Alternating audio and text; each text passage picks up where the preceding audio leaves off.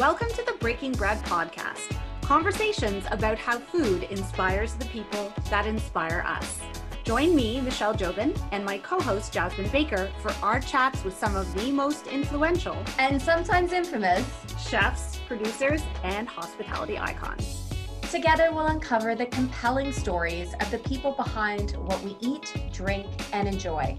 Here we go.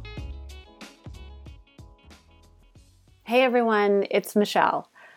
This is going to be another episode of Breaking Bread that I hope will provide a lot of perspective. I think all of our episodes this season really have done that, but just to give a little bit of context, as I sit here recording this intro, we are here in the city of Toronto, less than 36 hours away from a significant lockdown due to the COVID 19 pandemic.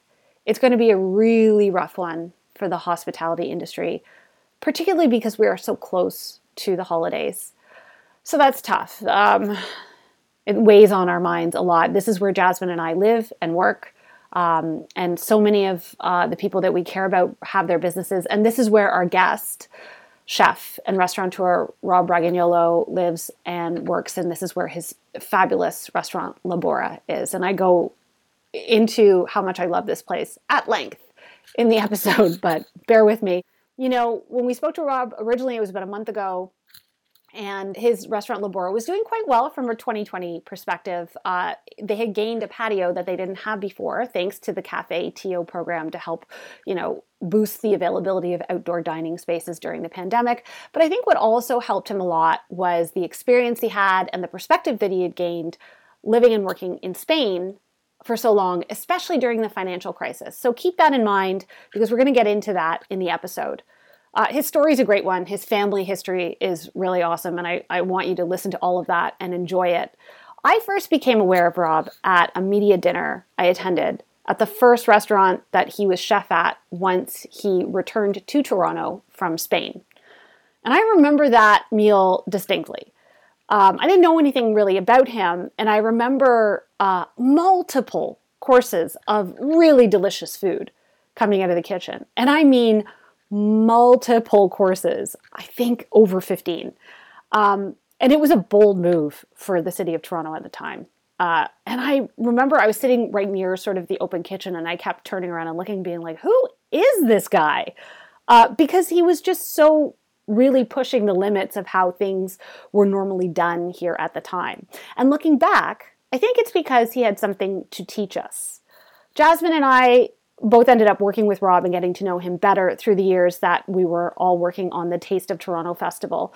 And that's where Rob debuted the food and the concept that would later become his restaurant Labora, which is really, like I said, one of my favorites. Um, it's our special place for sure for me and my husband, where we go for anniversary dinners. I just tell everybody that will listen how much I love it, as much as I'll tell everybody that I love Spain. So it was during our time working with him at that festival that we really grew to appreciate Rob's ability to teach people something worthwhile about food and cooking versus just sort of talking his way through the demo. He doesn't phone anything in, and I really respect that about him.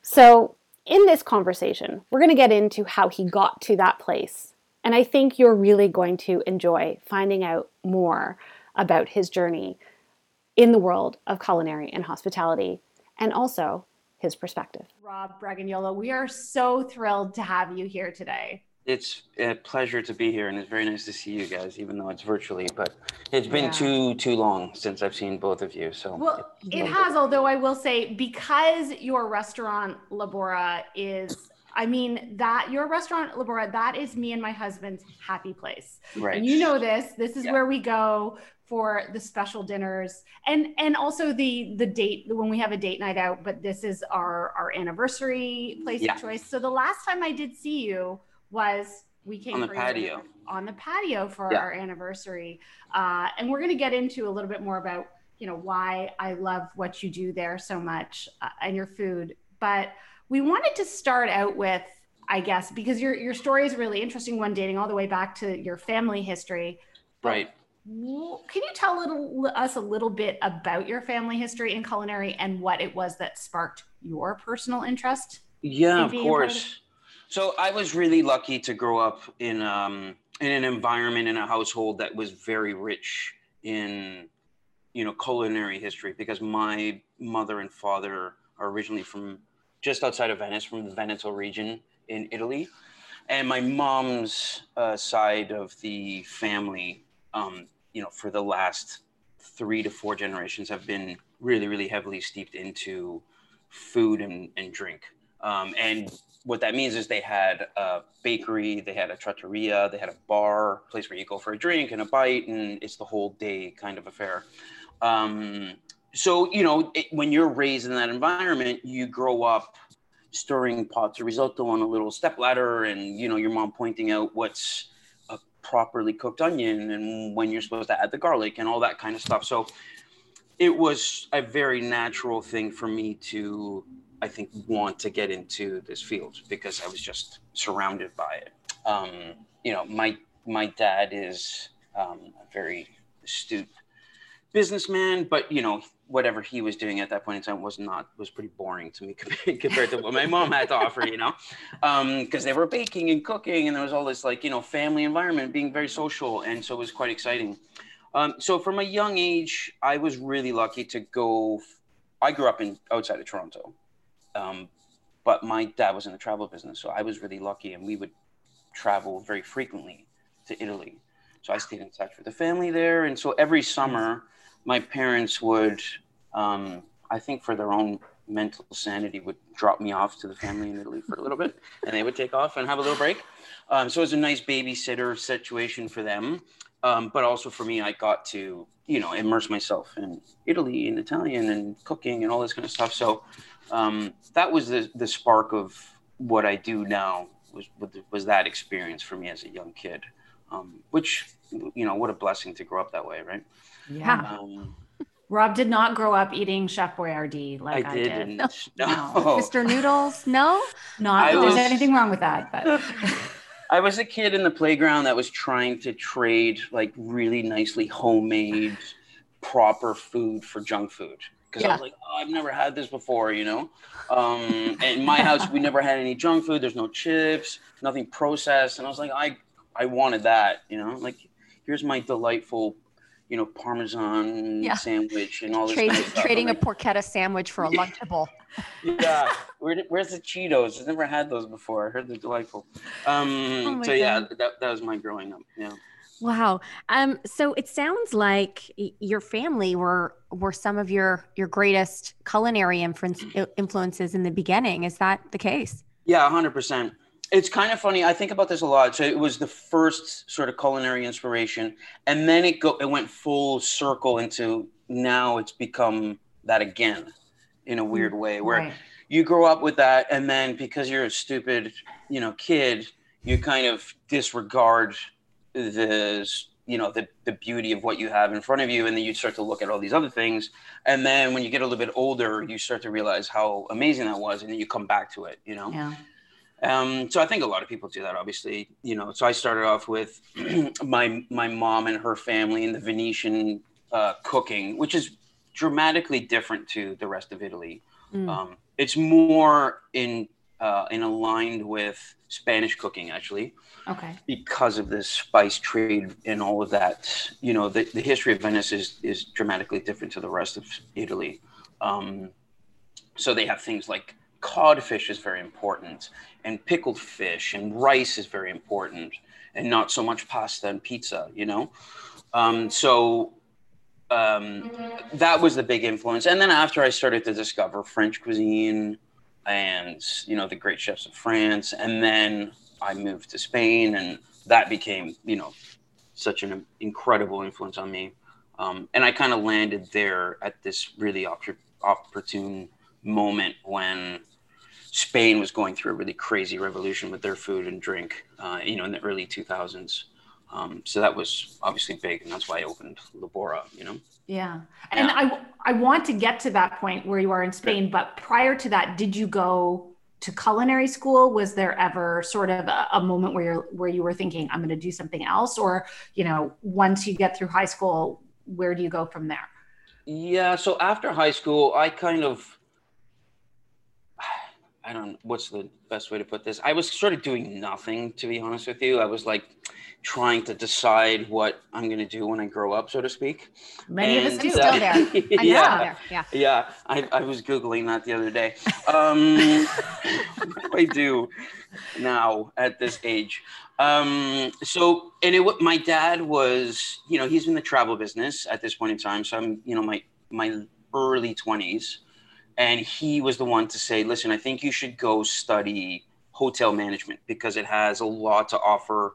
You have, you know, the whole food and beverage aspect of it. There's the back end administration." Um, and so at that point in time in his career, he thought that was the best sort of education that I could uh, go for. And he was right on the money. It was the best thing that I ever did was was do that. So I was, you know, really lucky, and I went to school in Switzerland for three years, Nice. um, which was pretty amazing. It was literally the best, you know, three years of my life, and a really huge turning point in terms of, you know, changing how you think and your perspective on the world, and you get to see all these different cultures and things that, you know, you don't necessarily um, get exposed to in small town, you know, northern Ontario, right? Um, so I was there, and I was in a class with, you know, there was 46 different nationalities and I was just going to ask that. Like, it feels like it would be this place where the world would come together to study. So, totally wow. totally yeah I it was saying it was wow. incredible I'm yeah gonna choose a new There's a word. lot of wow. It's gonna be a lot of wow today. yeah so there was a, it was a school of i think maybe 200 people uh, Okay. in total throughout three years and there was 46 or 47 different nationalities Wow. like there was a kid from um, burkina faso and then there was a whole group of you know scandinavians and chinese and japanese and you know my roommate was from uh, one year was from seoul korea and you know it was like that kind of exposure is pretty nuts right so Right. all of a sudden it's oh wow there's a whole other world out there literally and um and so it changes how you think about different cultures and people and um you know you you start to uh, i think it just you broadens your horizons obviously culinary wise and also just your how you look at and view different cultures right you empathize more and, and all that kind of thing Oh, so for sure.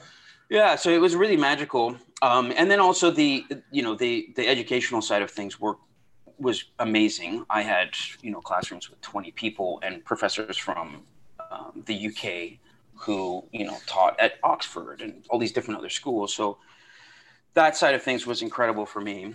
Um, Can and I just did- ask, in terms yeah, of. Switzerland, is it is it similar to other areas of Europe where um, the hospitality industry is is held in a higher regard than say North America? So it's really considered a, a, a high level profession.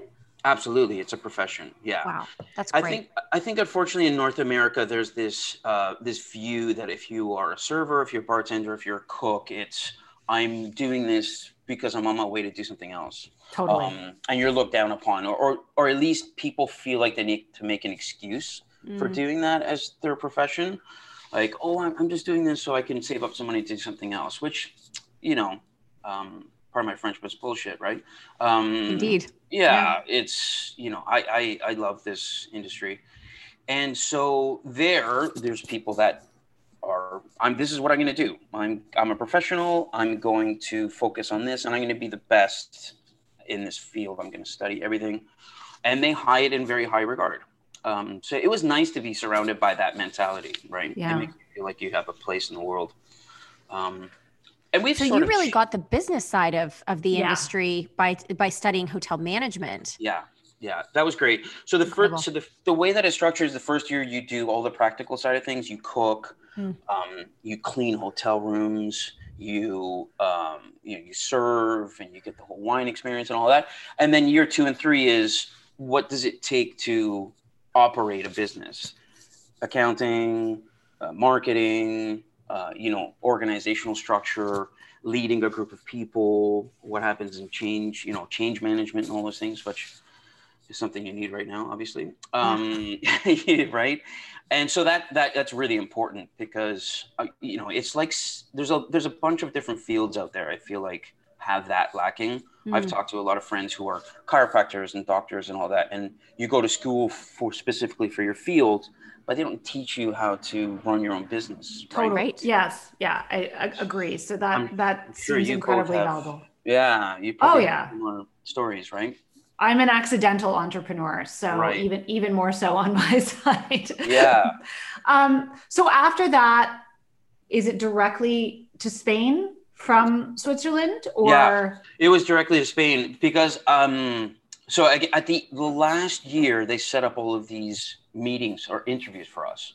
So you were able to choose who you wanted to go interview with. And it was the big hotel companies. Mhm. So the Hilton, the Marriott, blah blah blah. Um, and so I took a bunch of different interviews and then was offered a really great job in Paris that I turned down uh, because a friend of mine was living in Spain, in the south of Spain, and he and he said, "Well, why don't you come down here? I'm doing this thing, blah blah blah." And I took that job, and I was there for not that long because that job did not turn out to be great. Um, and I was in Marbella for three months okay, and this job turned out to be a little bit bogus. And then, so I came back to Toronto because I was kind of in limbo. And I was here for maybe six or seven weeks. And then I got another job offer to go to Mallorca. okay, And so I got a job at a resort in Mallorca. And then, so that was two, the beginning of 2001 okay, and I so I went and I was probably I think I was supposed to stay for about 18 months and then I ended up staying there for 14 years. wow, Yeah. Um, so you know it was there was a bunch of different things that happened um, that kind of led me to that point in time. Um, but yeah, that's that's that's how that happened. So I completely, I mean, I have not been to Majorca, but uh, you know, I will tell anybody and everybody how important Spain is to me. Of course, Right. uh, my husband and I, that was, you know, we we partially got married there. Um, so I was when I met you. Following that, I was so fascinated about uh, your journey through there, and like you said, you you landed in Spain at a time that was incredibly. I mean, their culinary history has always been important, but it was Right. very much a point where they were the focal point for the world of Yeah. what was happening for a, from a culinary perspective. So you had gone from this sort of management type position, but was it during your time in Majorca that you switched to more working on the culinary side of things? Yeah, hundred percent. Yeah. Okay.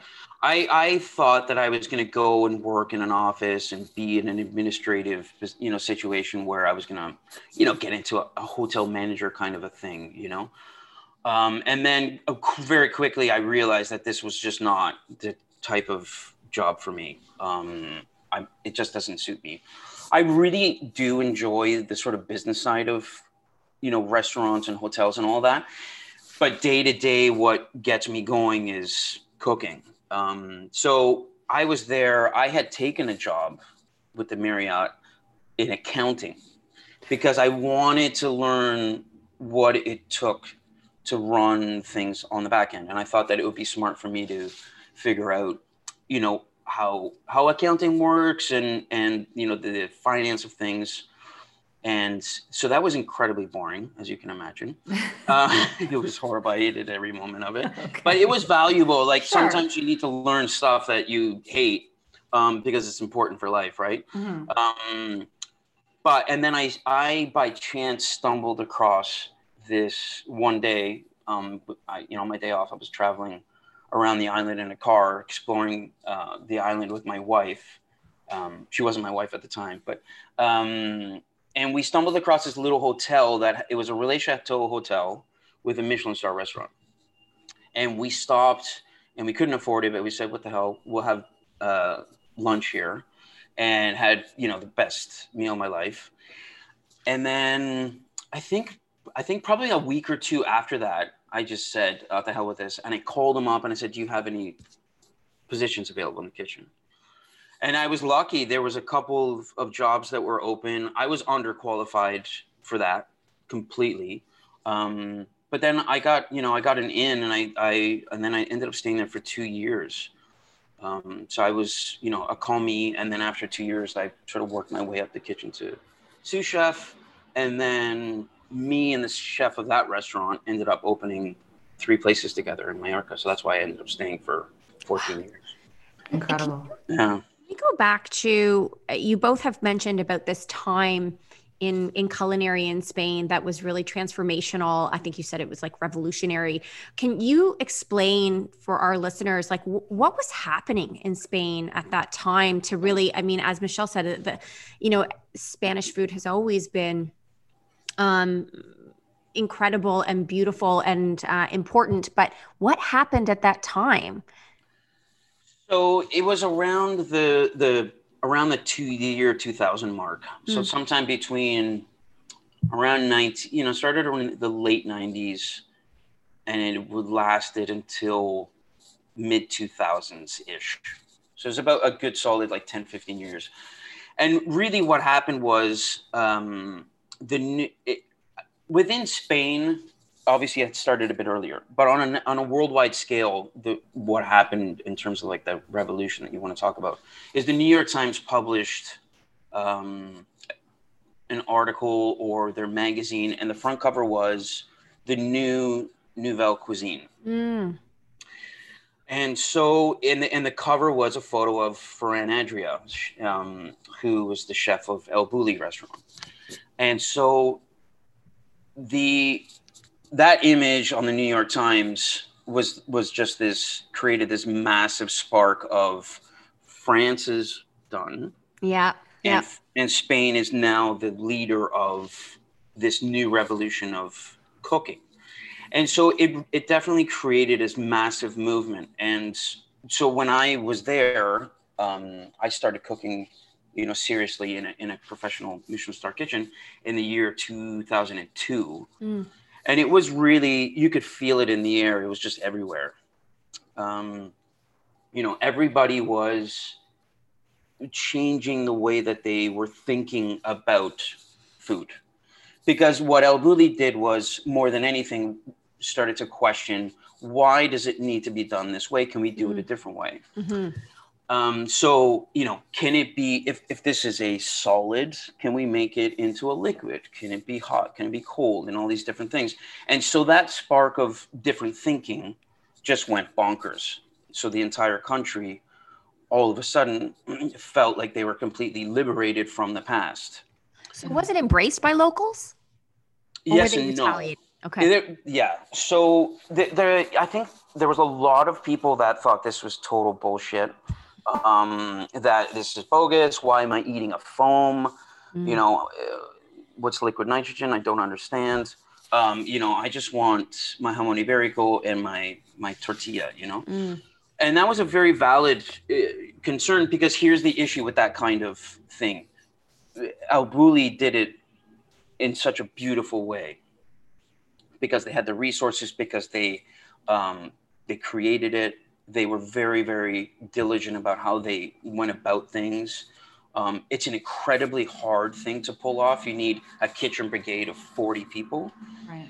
So what happened though was, you know, Jose, who's got a little restaurant with two people, is like, I'm gonna do this kind of cooking, and you can't pull it off without those kinds of resources. So it ends up feeling really contrived, Mm. and the flavors are not there, because a lot of what they were doing was transforming what me and you would normally have eaten, let's say like as a solid, and now it's a, a gas or an air or whatever it might be in a foamy.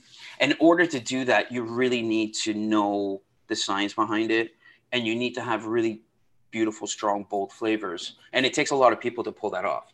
So there was a there was so many imitators that ended up bastardizing that whole Mm. Mhm. way of thinking. Um, and not a lot of people had the opportunity to go to El Bulli, you know, like Mhm. almost nobody did when you look at the amount of reservation requests they had. So um, I don't think anybody really fully understood how magical it was unless you had the opportunity to eat it, you know, Right. or, or, you know, in modern times, maybe you, you had a chance to go to tickets in, in Barcelona or something Right. like that. Um, but it was a really amazing time um, because I feel like the youth of uh, of Spain and sort of that generation of cooks felt very liberated.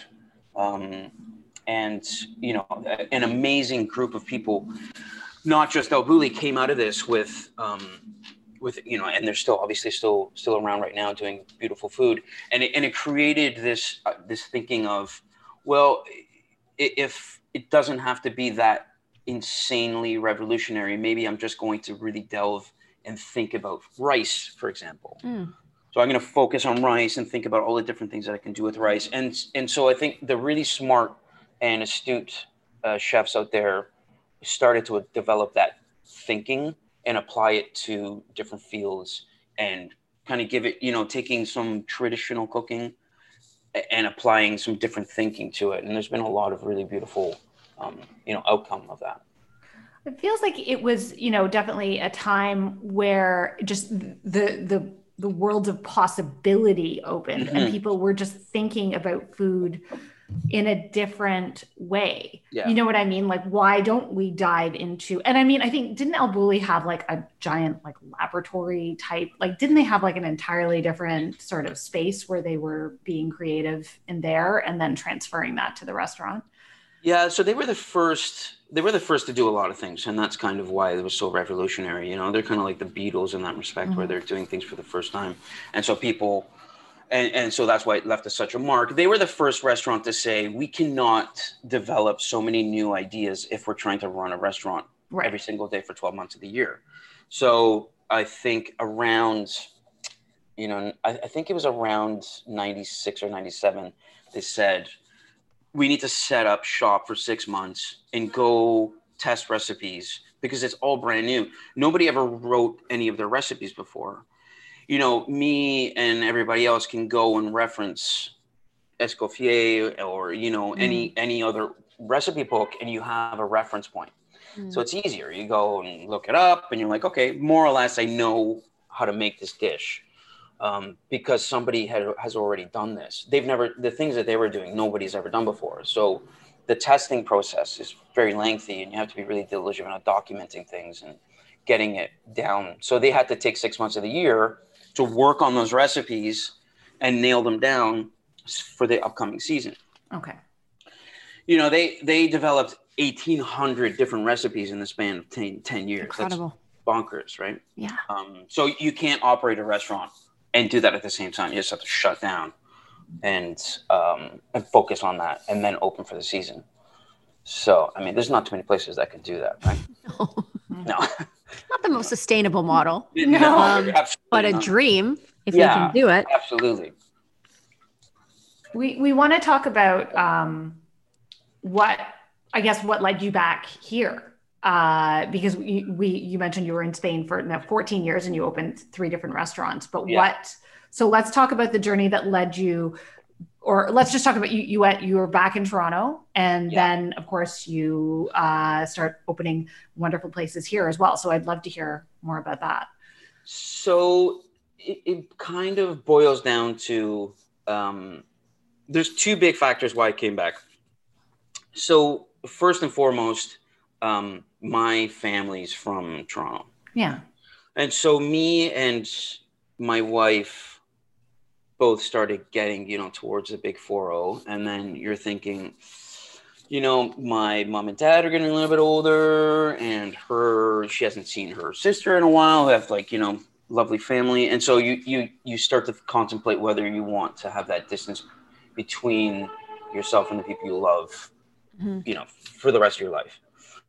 So we said, okay, I think it's probably time for us to, mm-hmm. to try to make a move back. And then the other big factor was the the economic crisis of 2008 ish. Mm-hmm. Um, that was massive. It, it, was really, really bad in Spain. Yeah, I, am sure as you've heard, right? It was it was a lot more devastating to the European economy than it was, I think, to the Canadian economy, mm-hmm. Mm-hmm. and so it became increasingly difficult for um, you know restaurants to really thrive and do well there was such a marked difference in mallorca where we were uh, pre economic crisis and, and after meaning you know imagine mallorca as a tourist island it's like ibiza michelle where yeah. um, so pre economic crisis you had December, January, and February were kind of slower months, Mm. and you still had tourism, but there was it was quiet. So you kind of just went on a bit of a you know on a bit of a pause. But the rest of the year was booming. There was crazy tourism from all over the place. But then when the economic crisis hit, that period of time where you were busy on that island was reduced down to about four to five months only. So it was tough. Um, you know, airlines kind of cut their flights and hotels weren't operating and all that. So it was difficult for us. We were, you know, you it was like a heart attack. It was you're doing absolutely nothing for five months and then the whole world comes to Mallorca and then back down again, you know? So it became less and less enjoyable to kind of operate that way for for us. And we started to started to resent it a little bit, you know. It wasn't it wasn't that enjoyable. So those combination of factors, we decided, okay, well, we're gonna come back to Toronto. Um, things are, you know, Canada's a beautiful country. Um, It is. you know, yesterday I was having a conversation with a group of friend of, friends of mine saying, you know, this whole COVID situation and having a business and or doing anything, it's been so remarkable in Canada um, as compared to other countries. You know, I talk to people in Spain and in Italy about what they're going through now as restaurant owners, and it's just such a disaster for them. And I feel really fortunate to be in, in a country like Canada. So, you know, we feel we've always felt like Canada was home, even even even though Mallorca is beautiful and Spain's gorgeous. There's a part of you I think that needs to connect with the culture that you grew up in, um, and you know the human connections that you form when you're younger. They stick with you forever. I think you know. So you, Yeah. I feel closer to people who you know were raised and, and born in Canada than anybody Mm. else in the world right now. Right. It's just how it works, I think. So yeah, we came back. Um, we took a couple years to go back, um, to come back. Meaning, we decided to come back. We started to move here in 2012, but we were going back and forth from Toronto to Mallorca, like every couple months, because I thought that that was going to be a feasible plan. that, sounds great, doesn't Sounds it? good. Like, oh, I love this idea. I'm going to go back and forth between that. You know, I'm like these people on Instagram who have like YYZ and another another Yeah. city. other Yeah. thing. Goes goes to LA once and Yeah. suddenly, yeah. Right, exactly, exactly. Why was that LAX? Um, I thought I was going to do that, but you know, it's not that cheap to travel back and forth between Spain No. and Toronto every three months, as you I'd can do imagine. it if it wasn't. yeah. Yeah, exactly. Um, so then eventually we said, okay, this is just bonkers. We can't do this anymore. Well, my wife was like, you're insane. I don't know. I've been with you for this long. Um, and so, and so we said, okay, I'm going to, we're going to be here and settle down. And then the plan was always to open a, you know, a proper restaurant. not that, not that the other places I did were not proper restaurants, but you know, like what Labora is right now. Yeah. Mm-hmm. Um, and so it, it took it obviously took a couple of years to figure that out um, because it's a big place and it takes you know it's a big investment and all that. And i was i was sort of going back and forth between do i want to do an italian venetian place or mm. do i want to do a spanish place um, but i feel really comfortable with spanish food and it's just um, it still is the thing that kind of gets me going every day um, so i decided on spanish food I'm really And glad we're that so glad you did. Yeah. so glad you did. However, that actually, I mean, we, I mean, uh, Jasmine and I were, were actually talking about this, and, and Jasmine, I, you brought up the will you do anything that is uh, homage to your Venetian heritage, right, Jasmine? Mhm. I would love to. I've always I've been thinking about doing something like that for I think 20 years. Mm. Um, and I would love to do something um, that is Venetian cuisine because it's really it's really magical. It's very distinct, Yeah. but it's also very familiar at the same time. It has that beauty behind it. Um, so I don't know. I mean, things are so insanely crazy right now. um, I, I'll keep it in my back pocket for sure. Um, maybe, Fair. yeah, maybe. Well, if you ever want to do a, just even a test run, a Yes. night of, you Yeah. need some guinea pigs. Okay. You've got to right here. I'll Yeah. call you guys. Yeah. We're here So- forever. Yeah. Yeah, exactly.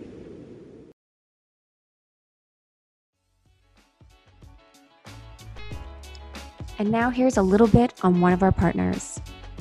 Savour Ontario is a local food and lifestyle content hub where you'll find the best of Ontario food, culture, ideas, and experiences. From chef, makers, restaurant profiles, and recipes to long reads on food culture, great entertaining and home decor tips, you'll learn not only why local food matters, but how to embrace the local food and lifestyle movement. I'm an incredibly proud contributor with Savour Ontario, and I cannot wait for you to check it out. Head to savorontario.ca for the full experience and follow us on Instagram at Savour Ontario for daily doses of local love.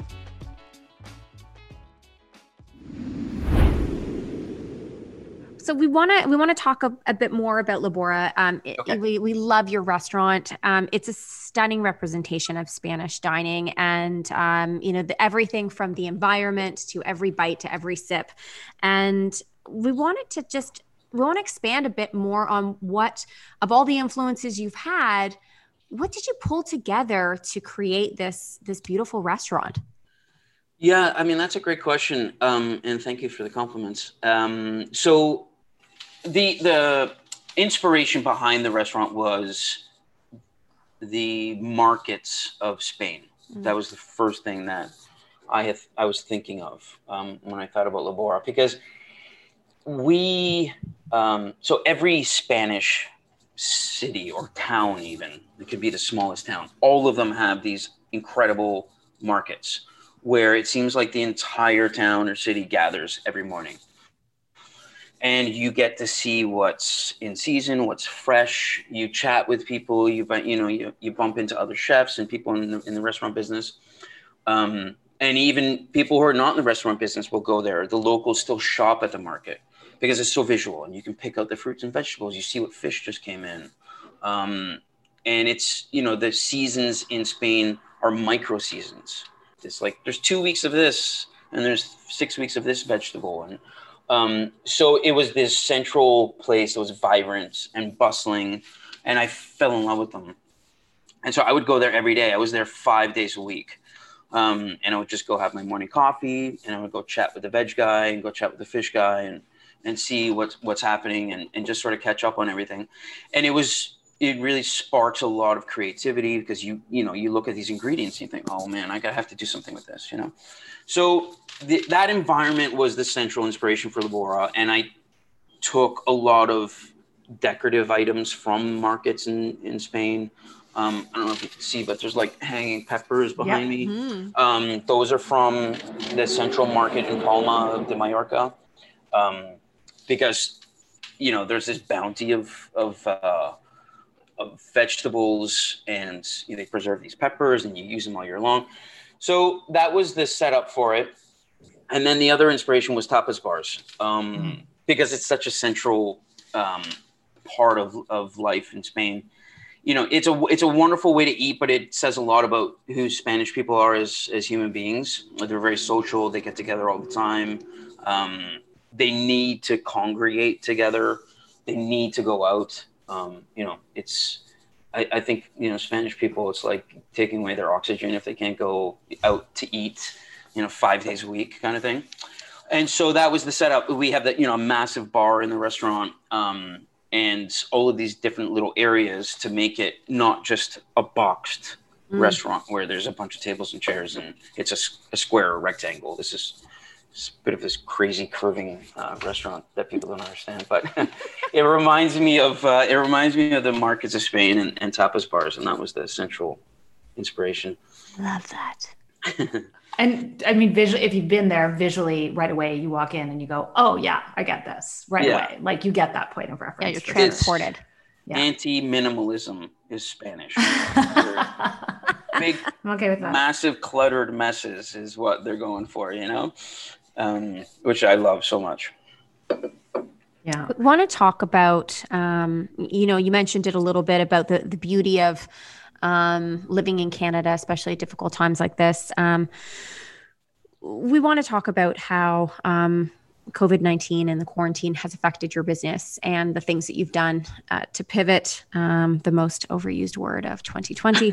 um, but, you know, when, um, when quarantine hit, uh, you started a, a, a, stunning takeout experience uh, of your offerings and, and also with the help of uh, Cafe TO, um, built yeah. a beautiful patio right yeah. at Street at Spadina, which I'm sure you had always dreamed of, but never yeah. thought possible. Yeah. Can you um, tell us a bit about this experience? Um, you know, your mindset in approaching your business. Yeah, I, I mean, I think there's a lot of pivot is such a romantic word isn't it i mean it's you know it sounds like we've all decided to this is how i i'm strategically planning to do this all yeah. along it's more like holy what what am I going to? You can say now? it. It's fine. Yeah, you know, holy fuck, what am I going to do now? Um, yeah. So it's survival mode, mm. right? Mm-hmm. Um, which there's a lot to be said about that. I think you know you, you don't ever come up with amazing ideas when your life is perfect and you're on the beach sipping Coronas the whole time. You know, you come up with really great ideas and creativity when you're under pressure to do things. Um, right. um, so literally, we got shut down. I think it was March 15th, mm-hmm. and I was sitting on a ton of inventory for food. And I'm kind of in a good position in this situation because I I'm the chef and I own the restaurant and I'm very hands-on. I'm here all the time. So I'm like, there's no freaking way I'm gonna let this food go to waste. It's impossible. Mm-hmm. Um, so I just said, okay, I unfortunately have to let everybody go, including myself. Mm-hmm. um, and I just was okay. What am I gonna do with this food? I'm gonna I have to do some takeout. Obviously, there's nothing else I can do.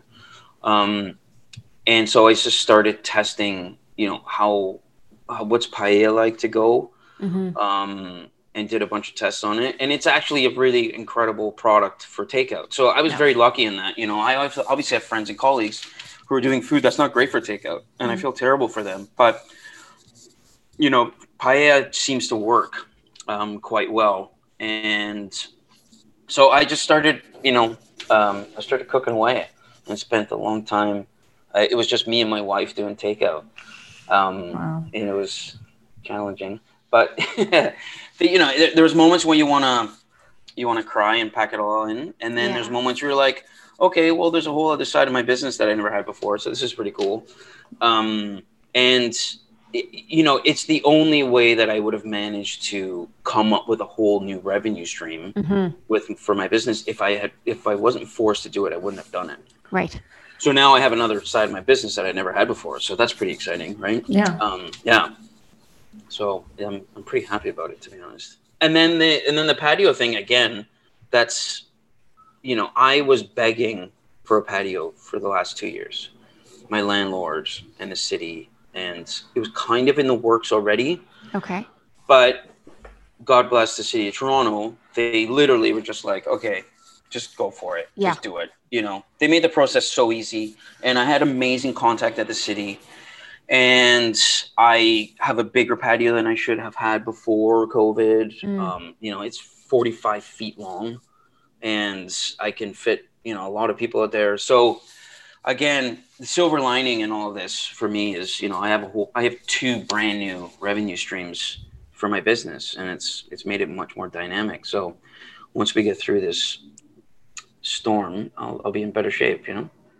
Do you think you mentioned earlier what the financial crisis did um, in when you were, you know, in Spain? Yeah. And I'm going to think there's a lot of restaurateurs that weathered that time, but maybe not all. Do you yeah. think any of that prepared you? I mean, obviously, this is a different situation, but do you think sort of can you draw any connections between those two times or, or ways that you've had to be like, okay, let's be creative, let's do this, you know, in order to yeah. weather that storm? I think I, I, think this storm for me is easier to weather because mm. in Spain wow. I had no options. Mm. You're on an island in the middle of the Mediterranean and there's nobody coming. Right. And the people that are living there don't have any money to spend so what the hell do you do now you know right.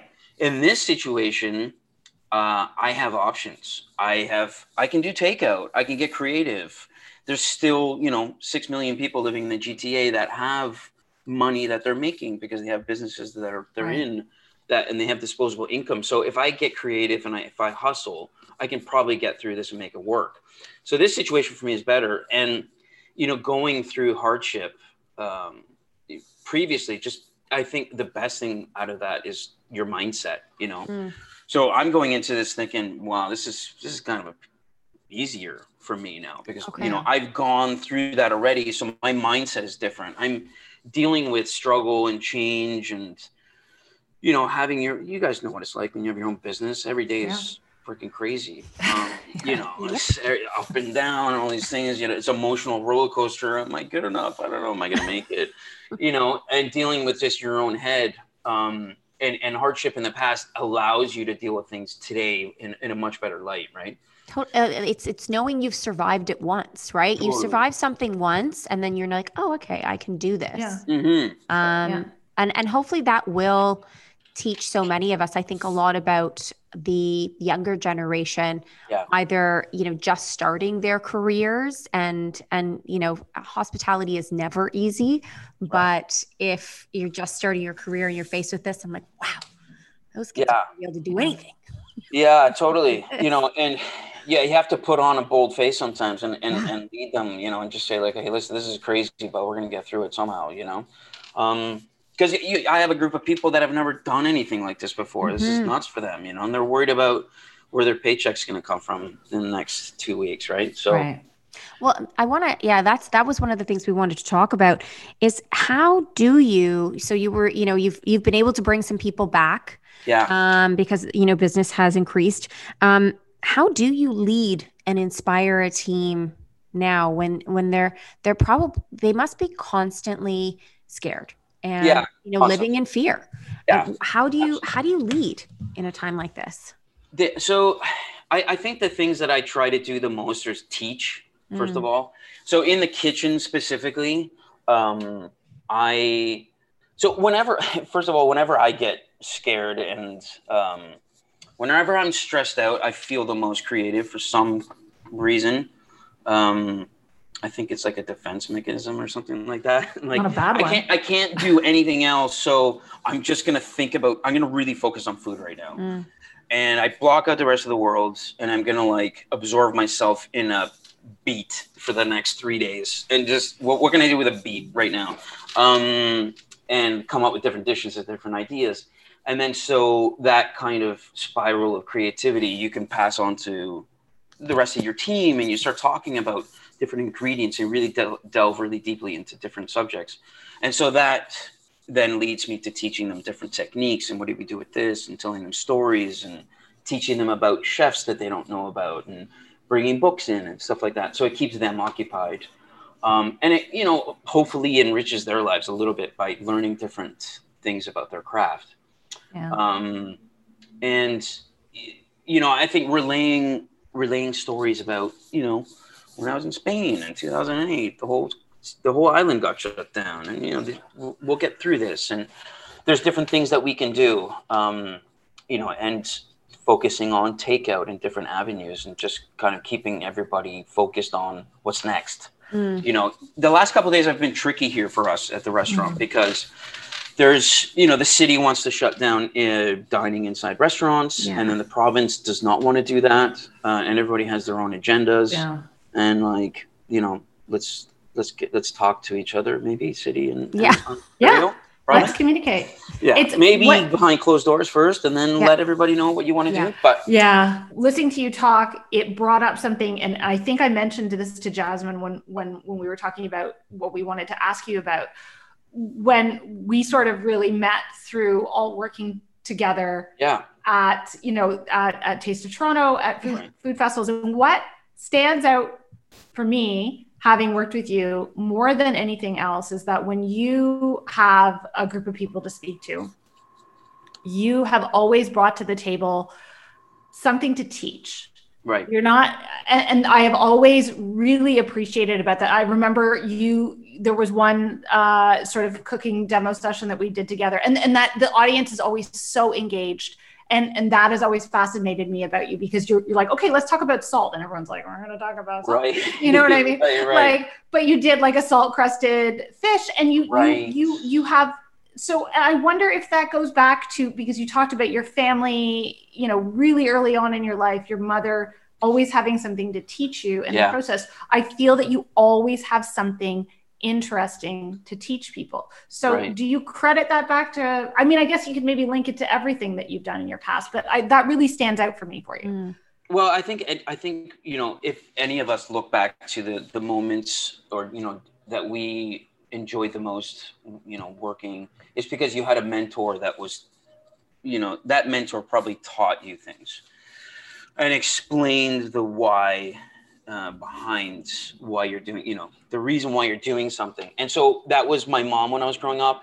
My my business partner in Spain, um, you know, when I started working with for him and his kitchen, he was the the way that he would explain a recipe was he would teach you the why you do this, you know, and that you know you, I was very lucky to have some great teachers in my life, and I think you pick up on that and you just pass that along, you know. Um, I think it just makes life a lot more interesting when you realize you're what you're doing is for a purpose.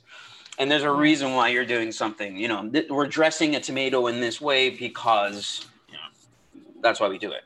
Yeah. um, and, and so if you tell a, a younger cook not just okay you have to do it this way people you lose people's interest super quickly They're like, okay this is cool um, but if you show them why you're seasoning you know tomato with these steps um, then it opens up this whole other avenue of thinking for them they're like oh okay I didn't realize that.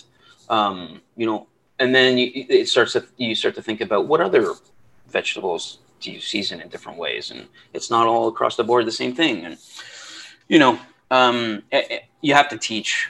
So I, I was really lucky to have you know great teachers in my life, and I think I, I just want to pass it along.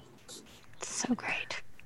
So great. We love that you do that. Um, so we want to ask you a couple of um, uh, of fun things. We we Okay. always ask this question because um, we get some great answers and we get some really absurd answers. It makes them great too. Um, Yeah. So we want to ask you, um, what is your go-to comfort food? What is the thing that you like to enjoy on your day off? Okay.